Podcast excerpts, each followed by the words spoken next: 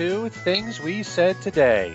This is a bi weekly broadcast all about the Beatles, anything that has to do with them, whether it's their history, their music, their group years, their solo career, anything that's going on in the news. I'm Ken Michaels. I'm one of the three regular co hosts of this show. You might know me from my syndicated Beatles show called Every Little Thing, or another podcast show that I do on the solo Beatles called Talk More Talk.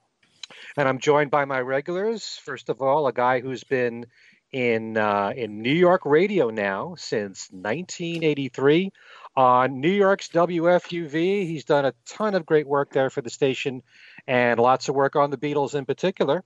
And that's Darren DeVivo. Hi, Darren. Howdy. How you doing? Very good, Darren. And also we have someone who for many years worked at the New York Times in their classical department, writing many articles for them through the years. Also the author of The Beatles from the Cavern to the Rooftop and also Got That Something, How I Want to Hold Your Hand, Changed Everything. And that's Allan Kozinn. Hi, Allan. How you doing? Hello, Ken, and hello, everyone. On the show this time, we have a special guest that's going to join us, and that's Chip Madinger. Chip is one of two authors who put together what I call the Bible for the solo Beatles careers called Eight Arms to Hold You. And he wrote that book with Mark Easter, who unfortunately was not able to join us for this broadcast. And normally in all of our shows, we have lots of news that we present to you at the top of the show.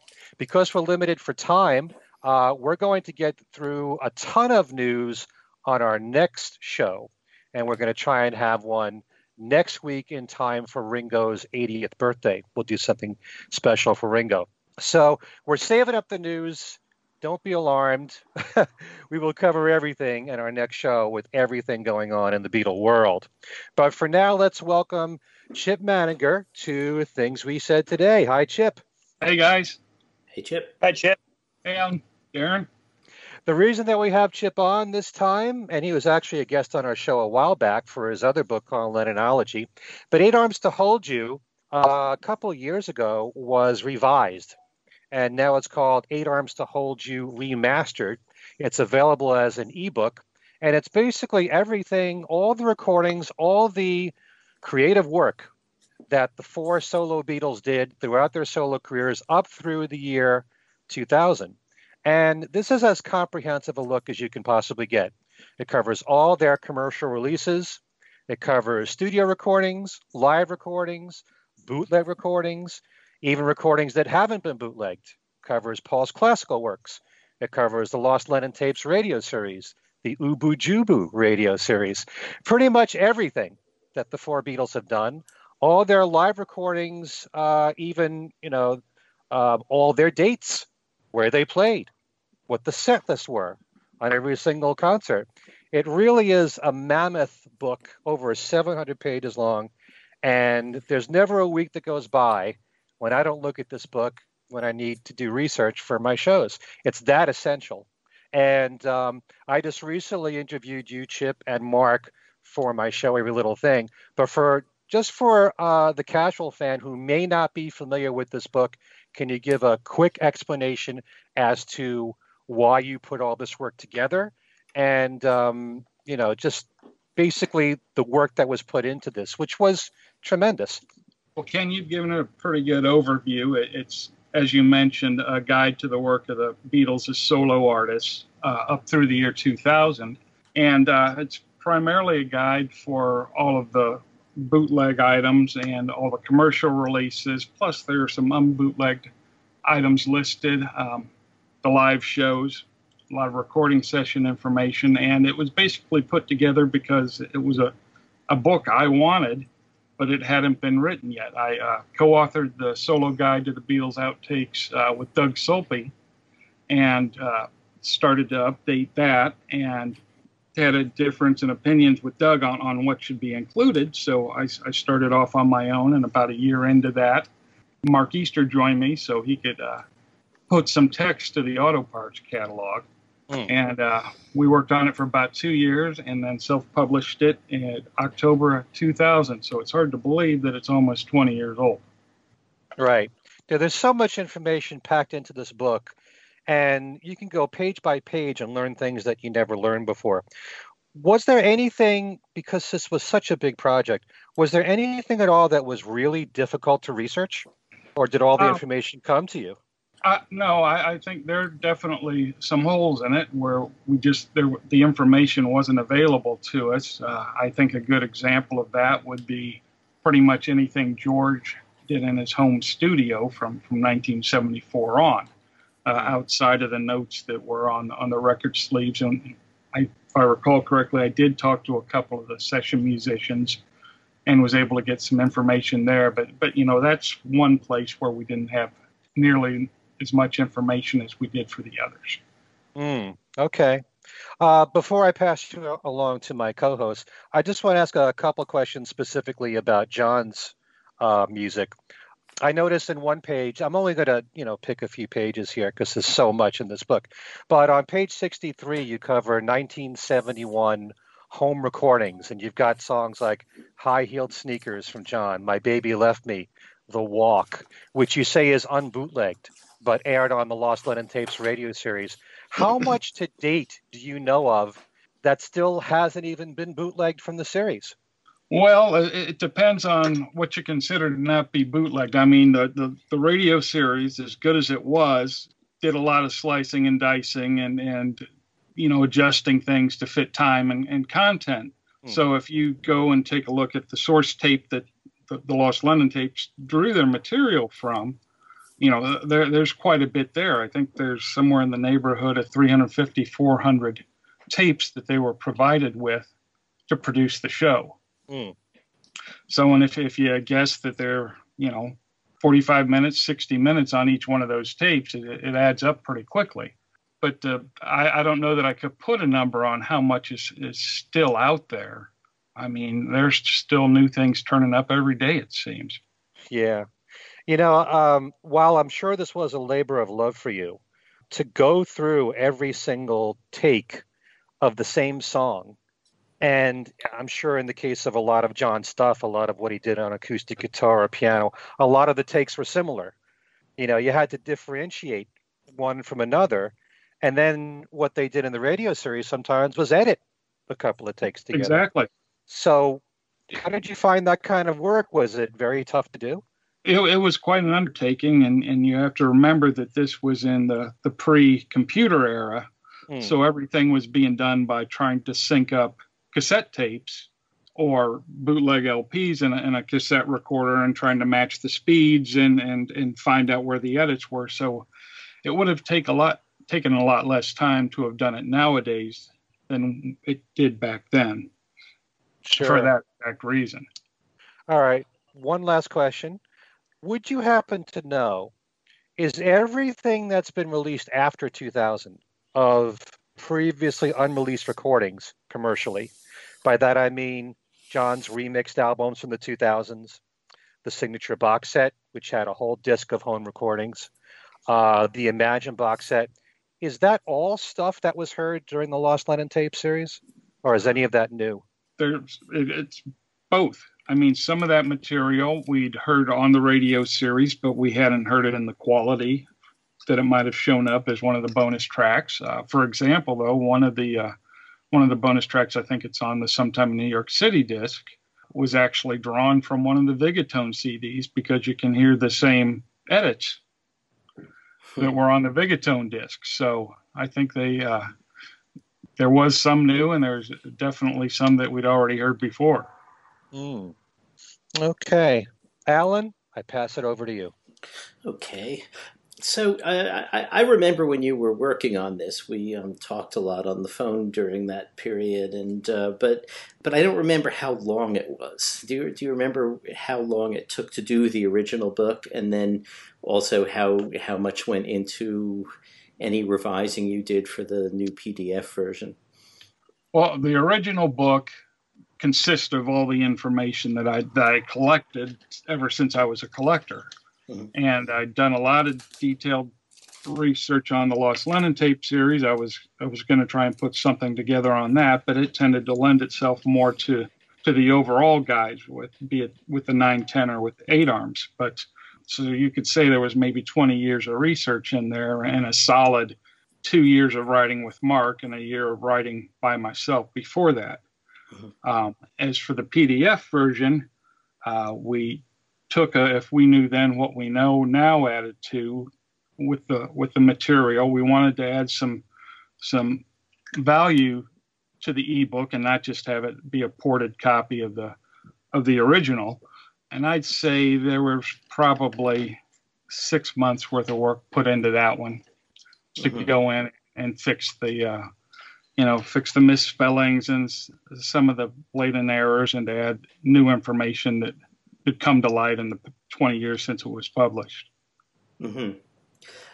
I probably know the answer to this, which is that you're currently working on the Lennon series, but uh, was that basically the reason why you didn't go from 2000 to uh, 2018 when when the PDF came out? No, uh, the PDF was originally going to be just a flat copy of of the book, but as I mentioned, we wanted to add something else, and it, it wasn't so much because of a, a conflict with the material that was going to be coming in the Lennon book, but it was going through a further 18 years of Paul audience recordings and yeah. All Star Band audience recordings, and that's that's work for a much younger man. Right. Okay. Hmm.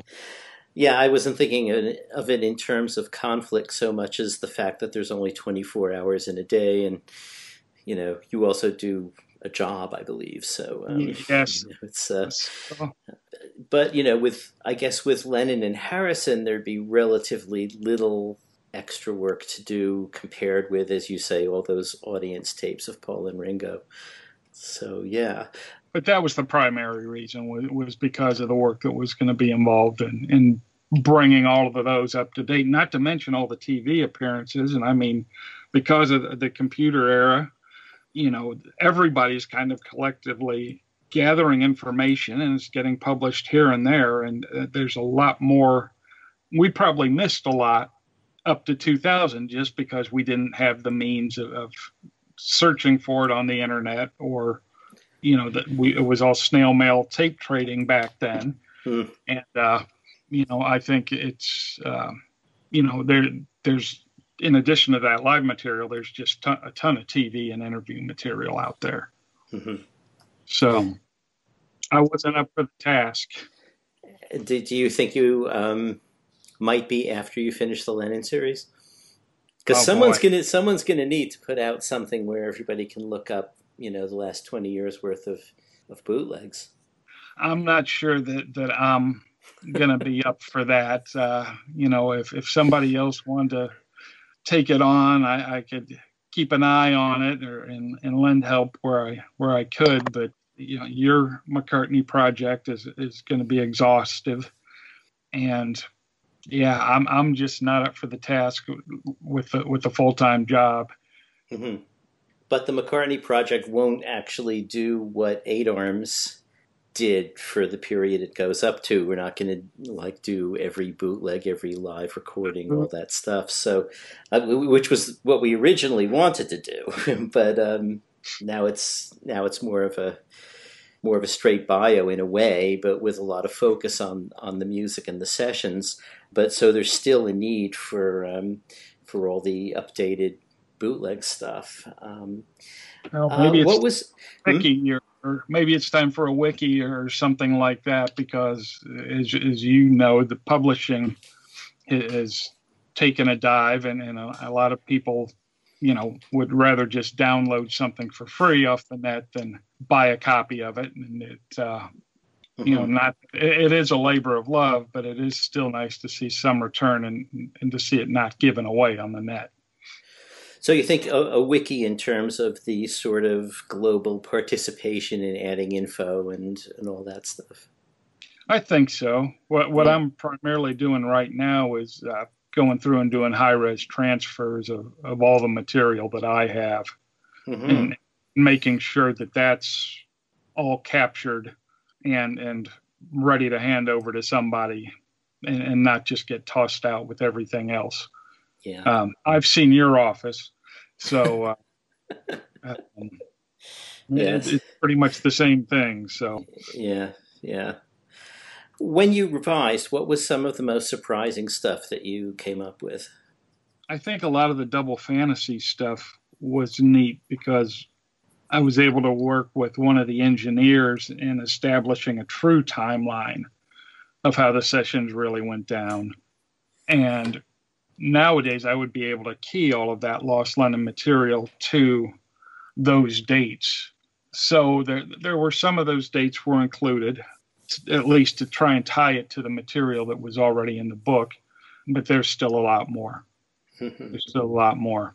Some new Ringo information had come to light. Uh, Mark and I had been asked to start putting together a, a, a pair of CDs or deluxe editions of uh, Ringo the Fourth and Roto Gravure, and that never came to pass. Hmm. But uh, you know, there there was a lot of paperwork that was generated by that. So That's great. Okay, I should pass you over to Darren. okay, All right, my turn. How are you, Chip? good, Darren. How have you been? I'm doing good, and I'm listening to the conversation so far, and it's blowing my mind the scope of of the uh, the work that went into Eight Arms to Hold You and Lennonology. I'm curious about taking on such a daunting project. If we could go back to like day one, when you had an idea of uh, of, of putting a book uh, like Eight Arms to Hold You together, was your scope as large as what the finished product came out to be? Or did you start with a smaller idea and as eight arms to hold you was coming together did you realize maybe we let's go and include set lists. Uh, we didn't plan on live performances at the beginning of this but now maybe we should include that in here as well. Did it how much did it grow over the process of the writing and the research? And uh, if you if it did grow a lot if you knew uh, uh, at from day one what it might entail would you have still pursued the book That's a good question. With eight arms, I think the scope was was pretty well defined. Uh, you know, we wanted to make sure and, and include not just the bootleg information, but you know, we knew a lot of things that you know hadn't been bootlegged because back then it was a lot tougher to do than it is nowadays. You just you just burn a CD off, but back then you had to collect the tapes and edit them and master them for LP and find some place to get them. You know, so we kind of knew the scope was to, to be as exhaustive as we could with the information we had at hand. And I think to have delivered that in in just two years with Mark was was pretty amazing. I look back at it now and wonder who wrote this thing and, and where did they get all that information. I, I I just don't remember doing it. Must have been like a Ouija board or something. But uh, Lennonology, I was uh, 13 years late in delivering a two year project. So that ended up taking 15. And I think I've got to say, if I'd have known that, I probably wouldn't have taken it on. I mean, granted, I've got enough information and, and it's written for another two volumes, one volume at least. So that 15 years wasn't all spent on, on the one book. It was it was laying the groundwork for the others as well. But uh, boy, that's a big chunk of your life. Mm. and at any point did you think that all right eight arms to hold you has been written lennonology is now on the drawing board i have to do this or did was there ever a point thinking you have now have to do lennonologies or did you want to at one point attack lennonologies with the other three beatles lennonology type books Well, what happened with on the part, Lennonology um, was I was starting to prepare an update for Eight Arms and collect more information and, and to to chase down interviews with people that I wanted to talk to but hadn't had the opportunity to. And I never got past John. Mhm. It's just so much there that I ended up concentrating all my efforts there. So the thought of doing a, a Paul and a George and a Ringo, if, there ever was one, it was very fleeting. Um, right because there it- there are people out there that are that are you know well versed in this material and are, are, qualified to to prepare it, and uh, I'm good with leaving it up to them. Mhm. You know, if I can help, I, I'm I'm more than happy to. when doing a, a, book like this and trying to make a uh, an accurate reference of bootleg recordings, uh, it's it's an un I don't know if this is a proper way of putting it. It's an un, an unregulated industry. It's not like you know a record company, record companies. You can look up official records, release dates, press releases, uh, interview employees. Uh, with bootlegs, I would imagine there are things that are pop- could potentially be popping out of anybody's basement at any time over a period of 10, 20, 30 years. How does one feel like I think we've nailed them and tracked them all down? How does how do you go about seeing how, finding that? Listen, I think we found all of I don't know all of the uh, George bootlegs that were made in the 70s, 80s, and 90s when do you know that you've reached a point where I think we've got them all? Well, at that point in time, uh, you know, 1998 to 2000, that was still in the, the dawn of the CDR. So the, the homegrown CDR, like we know it now, didn't really exist then. So it was a lot easier to keep a keep a handle on what bootlegs were out there because they were static physical items. They weren't recompiled and remastered the next day by somebody else that decided to EQ it a little differently and give it a different title and another, bootleg label name. I mean that that would be I think it would be I'm not sure how I'd handle that nowadays with with uh, with how dynamic the collecting industry is nowadays. I think you'd have to lay out there what was actually recorded and and and just make a, a side note that yeah, this is this exists on tape somewhere, mm-hmm. and not try and nail down that no, it's on the the 1995 edition of the Lost Lennon tapes, volume 18. Right. Um, you know, you know what I'm saying. Um, yeah. So because it was so dynamic. I I think we'd have you'd have to take a different tack about it and and lay out the material and and then you know either online or in, in a wiki or something like that you could say where it could actually be found. Right. Hmm. All right. Up to you now, Ken. Okay. Is it safe to assume, Chip, that up through 2000, before uh, CDRs and all, that you really were familiar with every bootleg out there? I think so. It's not necessarily all the un all the unbootlegged material, but I think we did have a very good handle on all the bootlegs that were out there, just through yeah. through trading and through through Hot Wacks and uh, you know there was always the 910 and Belmos and and so yes, I think we did have a, a very good handle on what was out there, and there is a, a, a list in the back of the original eight arms of of all the boots that you would need to mm-hmm. amass to have everything that we'd written around, written about in the book. Yeah. Well, one of the many reasons why I like Eight Arms is that, you know, and I don't own every single bootleg there is out there, but I know for a fact that there's so many times when certain recordings are repeated on different bootleg albums and in your book, you'll even compare if you've got the same diff, same recording on two different bootlegs, if the quality is better on one, or if one is a few seconds longer than another one. So that that kind of detail, I mean, you put so much time into this. Some specific questions more about John. I wonder if you can answer. The um, live in New York City release, and I always knew that for the most part they were the afternoon show.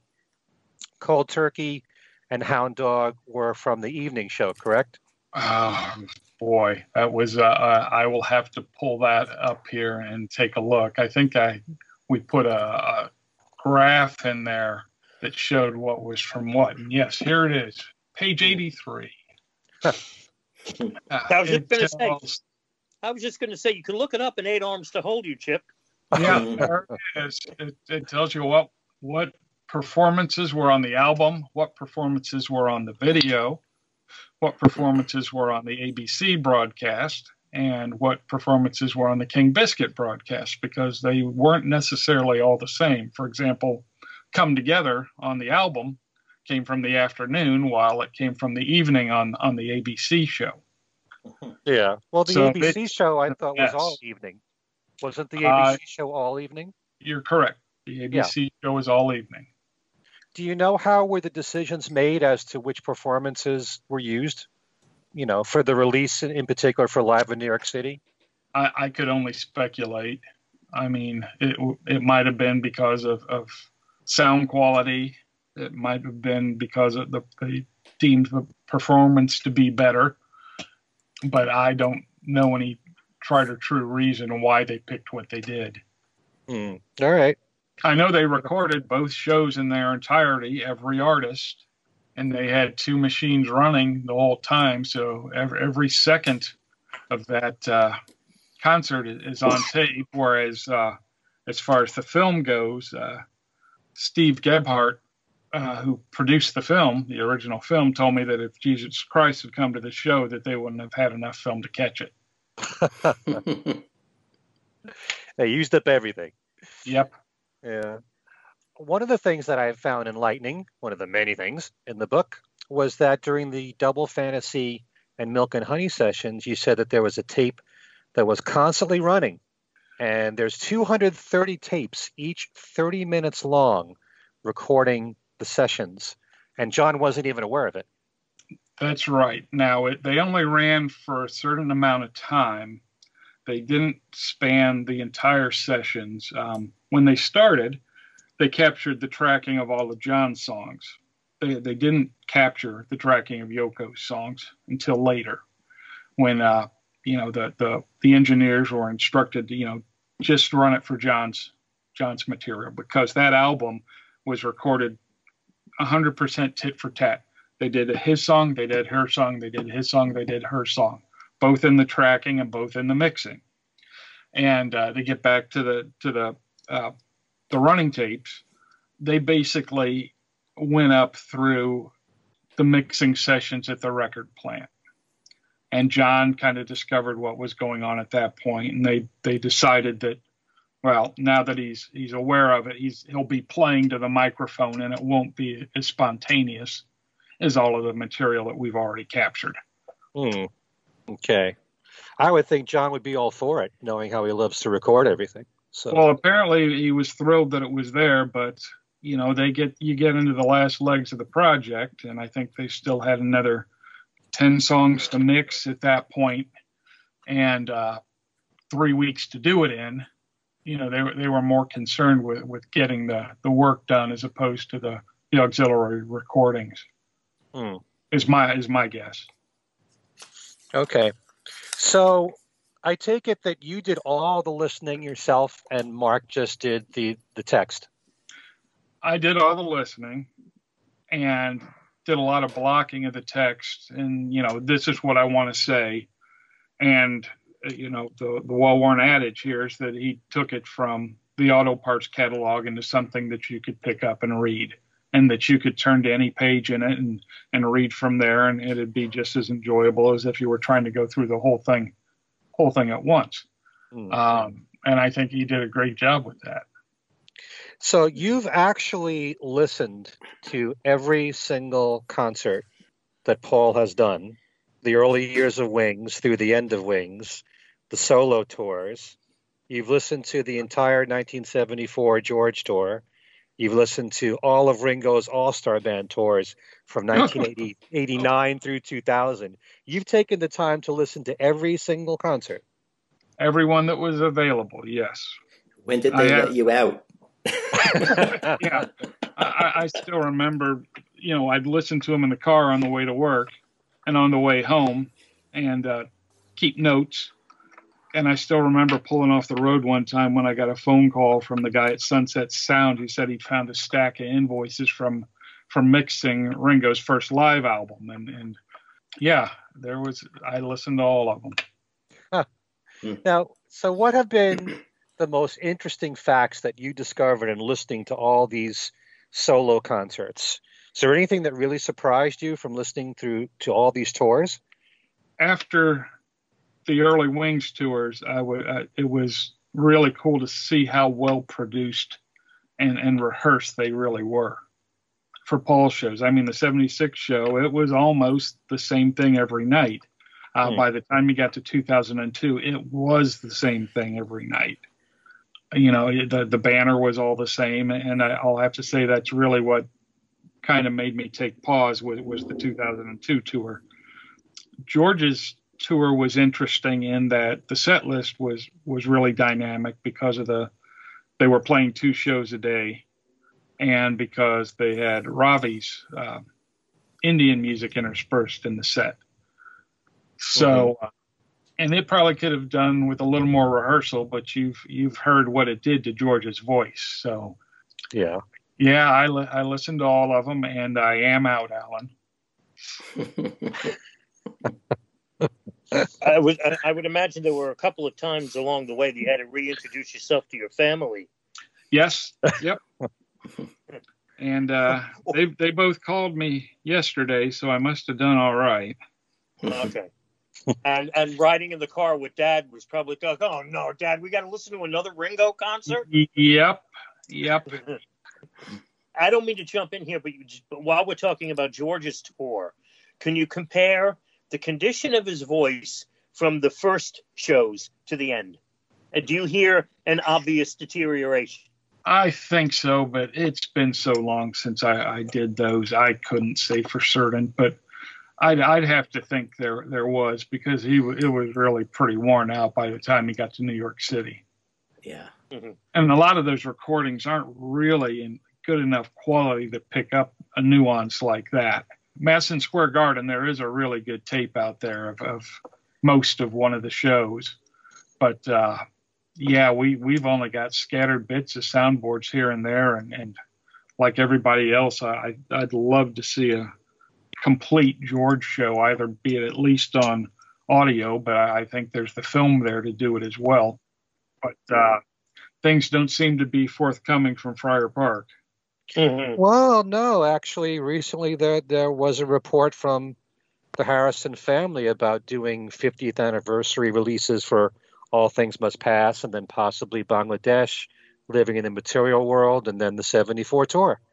They had an article in Rolling Stone about that. Yeah, but you look at the stuff that they've put out already, and they're starting with not the Spinners, who who was the uh, the Stairsteps' greatest hits, hmm. and and you know some of the uh, the Jim Keltner and Danny Kootch, um, Paul Stallworth album. Uh, Attitudes.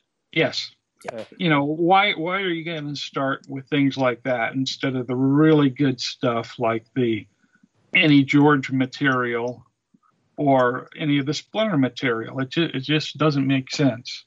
So it, it could be that they they're timing it for the anniversaries for each. Could be. It could be. I mean, the, the the anniversaries seem to go by the wayside anymore. I mean, it's neat from a marketing standpoint, but it really doesn't mean anything. You know, it's neat to say it's 50 years old, but if it was 51 years old, would it really matter? Um, yeah.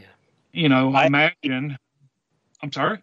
I'm sorry. I was going to say a few years ago, I had I interviewed Dhani Harrison at WFUV when he was promoting his In Parallel album. And mm towards the end of the interview, I got up a little bit of the nerve to kind of switch the conversation just briefly to his dad. And the impression I got from him, but this was three years ago, was that they were sort of they had sort of closed up the vault and had didn't have any plans on going in there and you know uh, putting out more more stuff. Sounded sounded to me like you know what was out there is you know can't be improved upon. There's no need to dig deeper. Now, of course, things may have changed in their eyes. That you know, and Harris had the George Harrison estate, but the impression I got from Dhani in 2017 was there really wasn't going to be anything coming out, any additional material. And you, and you really can't blame him because you know he, has got his own career that he that he wanted to foster, and and uh, to go back and go through all your dad's stuff probably isn't top of the hit list. Mm-hmm. Um, you know, Yoko took an alternate tack, and I think it's fantastic. Mm-hmm. You know what what's out there still isn't you know not of the caliber. You know it's it's outside of the the home recordings and maybe the running tapes and uh, some alternate mixes. There, I don't think there's much there in the in the Lennon estate. I mean, there are no un, unreleased songs at this point aside from from home demo material. Mhm. When you get down to it, even with all the archival box sets that McCartney's put out, Yoko has still put out so much more on John just from the Lost Lennon Tapes radio series. It- It's been much more exhaustive, maybe not nearly as organized or well presented, but but when it comes down to the quality or the quantity of the material, Paul doesn't even come close, and that, that's kind of a head scratcher as well. Hmm I mean, don't you think? Oh yeah. I mean, there's there's there's a lot there. I mean, there, there's a lot of live wing stuff, and maybe we'll see a live collection someday. But you know, there are a half dozen, or maybe almost a half dozen, 72 shows that were professionally recorded. Uh, the same with the 73, uh, 76. Every one of them was taped.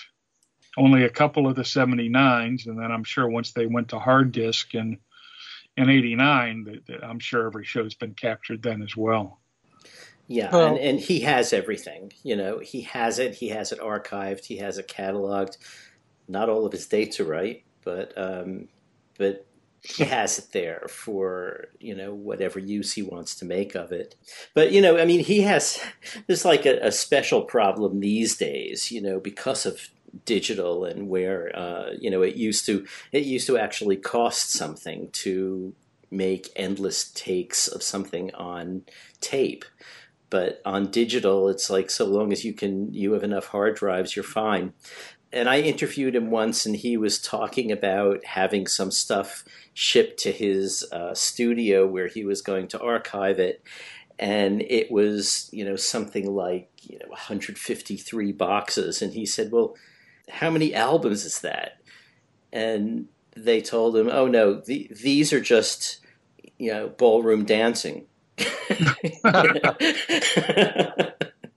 So yeah, I mean, it, it would be hard. It would be hard to sort of go through all that stuff looking for for more takes to release. Because there's probably tons that are releasable, but you know, it depends how many albums worth of ballroom dancing you want to hear.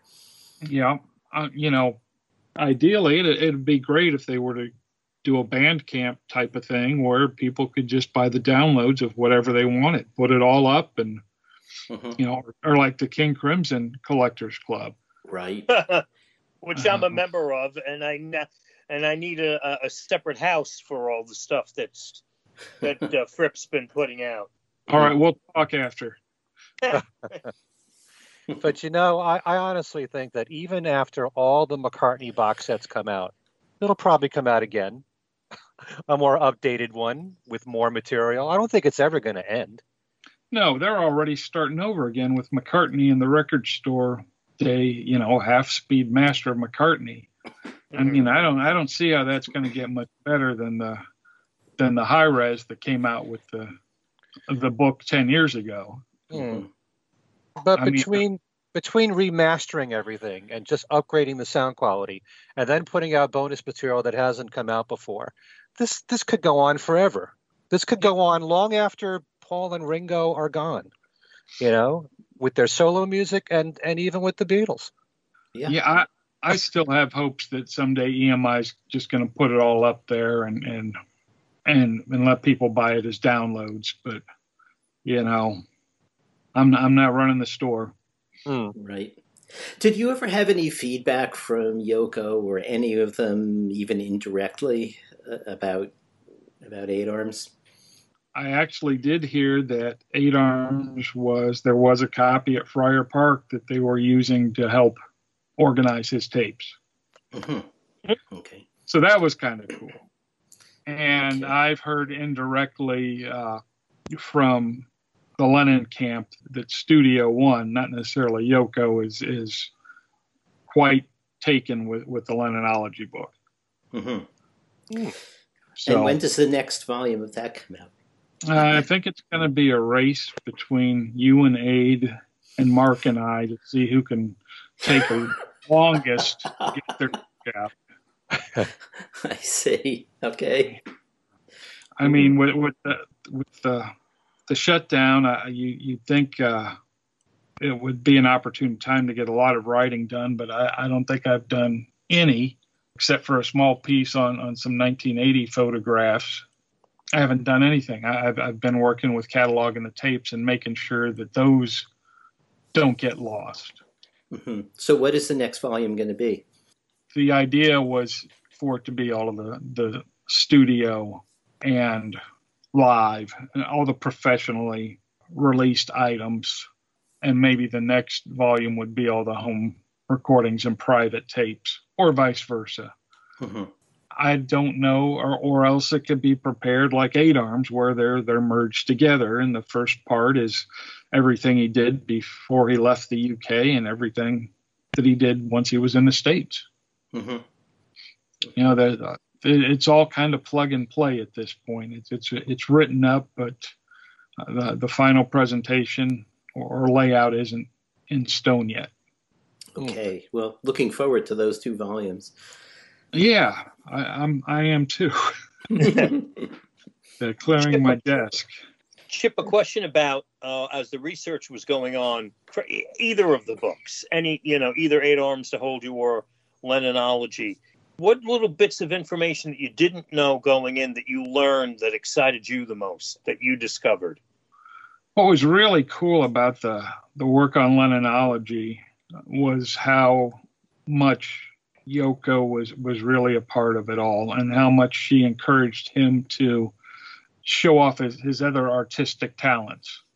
Uh-huh. You know, for him to try at filmmaking or for, you know, she she got him to try things that probably wouldn't have otherwise. So that was pretty neat, and, and how much their their work was released in parallel. Could you comment about because you tend to think all the avant-garde films that John and Yoko made, the ideas must have come from Yoko. You know, how much of that was John's idea?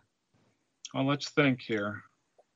I think the Freedom films were John's idea although he did his own film and she did her own film. It, w- it was a film contest for. Uh, I'd have to go back and look it up, but those were both their registrations for the for this film contest. Um, I think the Imagine film was was you know every pretty much everything they did, guys, from once they got together was a collaboration of some sort, except for during the separation. Right. Hmm going back to eight arms, were there inaccuracies from other books that you corrected in your book? Yes. And there are still inaccuracies that made it through. But Lennonology was approached differently in that we start. I co-authored that with Scott Raile, by the way, mm-hmm. um, after starting it on my own. So I, I see a pattern. started from scratch on that and went in, you know, we know nothing. And we, everything had to come from a contemporary report or document so that because, you know, our memories aren't any good and everybody else's memories, you know, you ask the, the question on when the Beatles met Elvis, and you, you, saw anthology and you got all the different answers. So all the interviews that were conducted were to maybe get us pointed in the right direction or to be used as color, but all of the facts from in the Lennonology are rock solid. They all came from documentation or news reports of some sort. Eight Arms, we kind of took what we had and uh, we didn't have as much documentation available, so we we took educated guesses at a lot of things and a lot of them have turned out right. There's still some howlers in there, but we fixed those in the ebook version. Mm-hmm.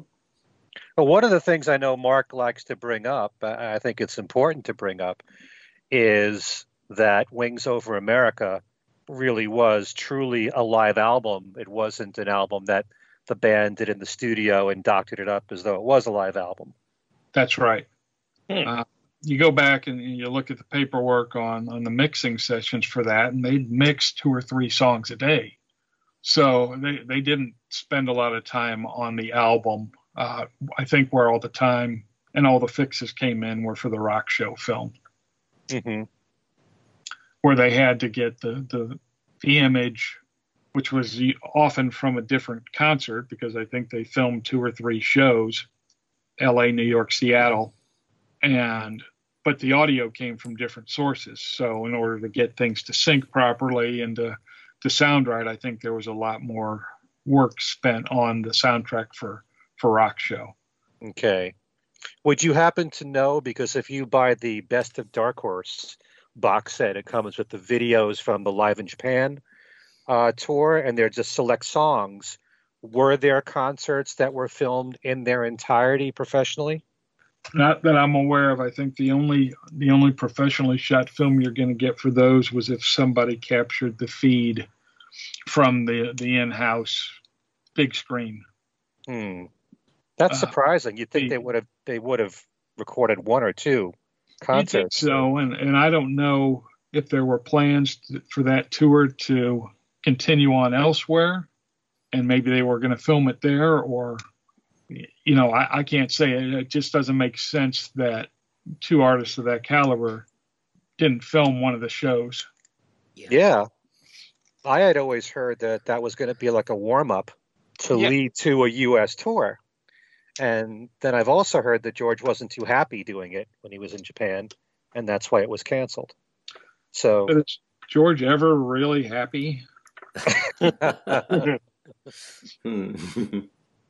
No, I think we're we're all speculating at this point, and, and unless we see anything out of Friar Park, that that's that's that's Darren. I haven't heard that about Dhani's response. That's disheartening, but well, but understandable.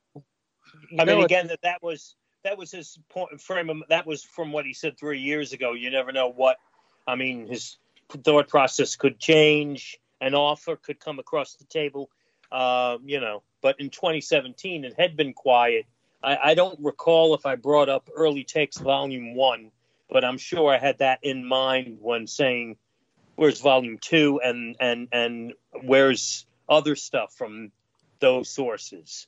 You know, that was kind of like on my mind, but you know, again, that was I think towards late 20, 2017, so not even quite three full years. Mm-hmm. If you follow what was in that article in Rolling Stone, Olivia Harrison seemed pretty excited about the unreleased stuff that exists, like with All Things Must Pass. She seemed pretty animated about it. You know, so I have a feeling things have changed. I can't swear to it, but maybe because of bringing the Dark Horse label back, that's kind of setting the wheels in motion for everything else to happen. Mm-hmm. So we can only hope. Mm-hmm. Yeah. I know all of the songs from All Things Must Pass had huge take numbers, which is not surprising. And I think all of the the songs were released or we have on bootleg now, like the Get Back take and the uh, you know the things that came out on the Strawberry bootleg.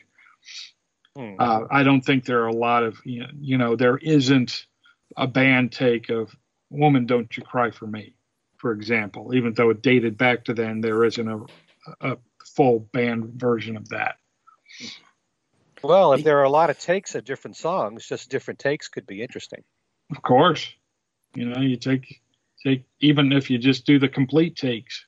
Where all things must pass stripped down or naked, whatever you want to call it, you know, the, without the Spector stuff. You know, just hear it as a, a, a simpler album. I think I'd be interested in that you know, mm-hmm. not to re- not to replace all things must pass necessarily, but just as an alternative view, like you know, like the Strawberry Boot and uh, songs for Patty, stuff like that. Sure, I don't know how baked in Phil is on those tapes, but you know, time will tell. Yep. Yeah, I just want to ask two more questions, real quick.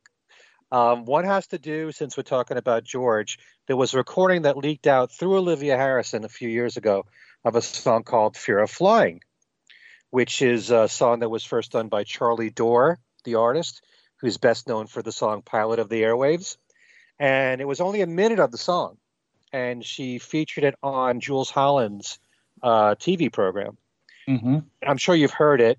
And do you know anything about it, when it was recorded? Anything at all? Nope. Nope. I mean that, that that things that place is a fortress. I'm sure there are hundreds and hundreds of hours of, you know, unrealized recordings there, and it's frustrating, but you know, they it's their right to do what they want to with it. Mm. Well, she wouldn't play it on the show unless you'd hope that she'd have uh, plans of releasing it at some point. Yeah, but you'd have to get all the legal clearances and the copyrights and all that organized, and probably would have been might have seemed to be more trouble than it was worth. But there's still a couple other things that have crept out, um, and of course, I'm drawing a blank on them now. Mm. And we talked in, in our previous interview about "Let It Be Me," that recording Yes. that was on early takes. It's a lot earlier a recording than I thought because I, you know, the sound of George's voice, it sounds like it's towards the end of his life. But Mhm. you you've heard differently. Uh, um, I'd have to go back and I, I don't recall off the top of my head. Sorry. All right. One last thing. I'll get go ahead, Darren. I was going to say I want to throw one last Ringo related question in. In your research with Ringo's recordings, talking studio albums, the fact that he was on so many different labels, did that make your work more difficult?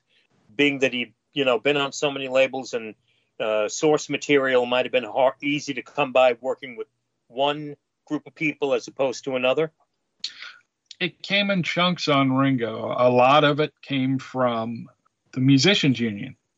So th- that was that was quite helpful, and, and other things came from you know when we were dealing with Atlantic, you know all the paperwork for that came from them, but we still don't know anything about Bad Boy. Um, Really?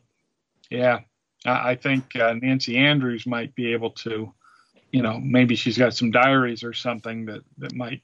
And that kept- would be because CBS or Portrait doesn't exist anymore, or CBS didn't keep same type of records. Uh, I think it was that we weren't able to to crack CBS. hmm Okay. All right. My last question for you. Uh, this concerns off the ground. My Uh, second to favorite. you second to favorite album. McCartney album? Really? What's no, your favorite? I, I really don't like Off the Ground. Oh, But I'm sorry to hear that. yeah, I mean, one of them has to go the, that way. On page 346, you say that 25 demos of songs from that period, from Off the Ground, was given to producer Julian Mendelsohn, some of which were never included on the album. Songs like Magic Lamp, Wish You Were Mine, If You Say So, Wedding Invitation, Simple Song, On a Pedestal. Where did you find all that out? I think that information came from one of the roadies. I think that came from from our. Uh, yeah, I think that was all from from a a diary. Okay. It'll be interesting to see once the box set comes out for that if any of those songs find their way on it. So, and and we weren't making up titles like uh, Martin Lewis. You know, these were all things that somebody had said were were actual songs. So hopefully we we didn't mislead anyone. Okay. All right. This has been great. Before we uh, say goodbye to Chip, why don't we all just give our own contact information and say what's going on with us? And we'll start with Darren. All right. Well, um, you can reach me at my WFUV email address, which is Darren DeVivo, spelled out D A R R E N D E V I V O, at WFUV.org, or go to Facebook. And I've actually kind of been playing around with my two Facebook pages, and I pretty much decided, you know what, they're both fair game. So uh, rather than directing you to one and not the other, you could look me up at Darren DeVivo.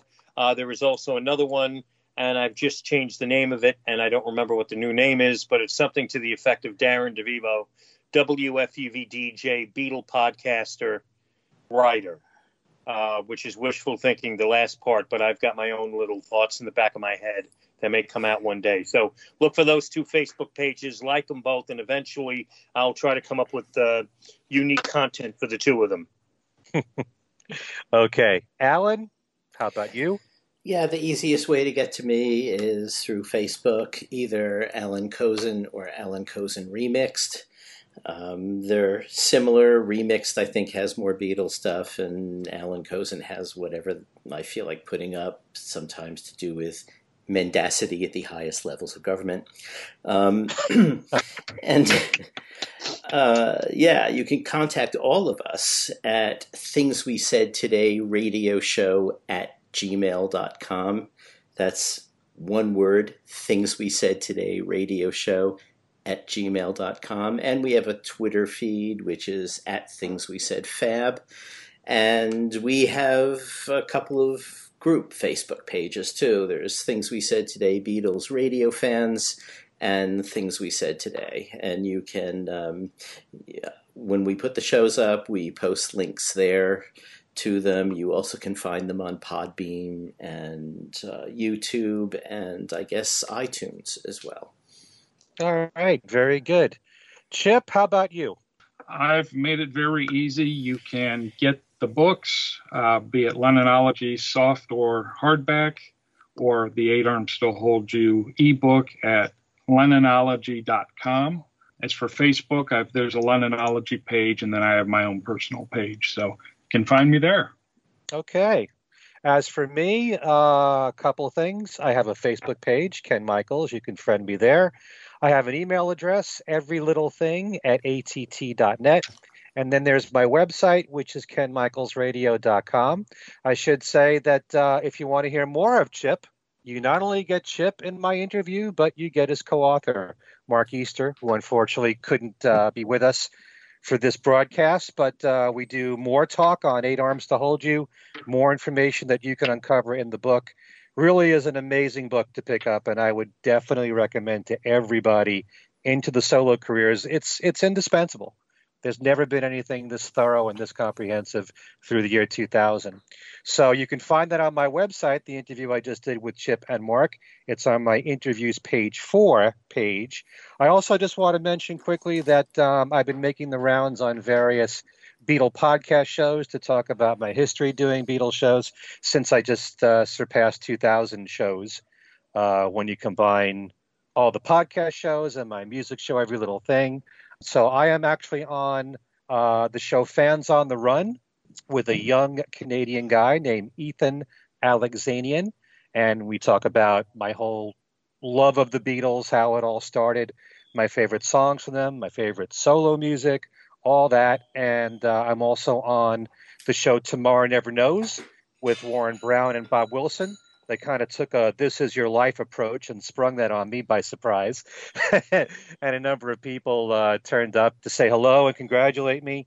And um, you can find that on YouTube as you can, Fans on the Run. And then there's this very lively Australian guy named Plastic EP who just interviewed me a couple nights ago at midnight. Uh, I did I one with him as well. Yeah. Just the other night. And he, he's a live wire. Yeah. yes, he is. And that was uh, 30 minutes that flew right by for me. And that's also on YouTube. So, Fans on the Run, Tomorrow Never Knows, and Plastic EP. I'll also be on the uh, solo McCartney podcast, All or Nothing, with Sam Wiles very soon discussing the Flowers in the Dirt album. And I also want to mention that starting this week, one of the new prizes I can give away on my website, in addition to the ebook for Eight Arms to Hold You, which is one of my nine prizes, um, is Lania Stagg's book, Recipe Records, A Culinary Tribute to the Beatles. So if you want to come up with dishes in which the names of them revolve around song titles from the Beatles or albums or the Beatles' names, it's in this wonderful book. That's one of nine prizes you can win on my website at kenmichaelsradio.com. All right, this has been wonderful. Chip, thanks so much for joining us, and you are welcome back anytime. Hopefully, we can get you and Mark on That'd be show, great. on the show together. Let us know. Keep us up to date on Lennonology. And uh, thanks for being here on the show. Great. Thanks for having me. Thank you, Chip. Yeah, thanks, guys. Okay, so for Darren DeVivo, Allan Kozinn, and Chip Madinger, this is Ken Michael saying thanks to all of you for listening, and we will see you next time.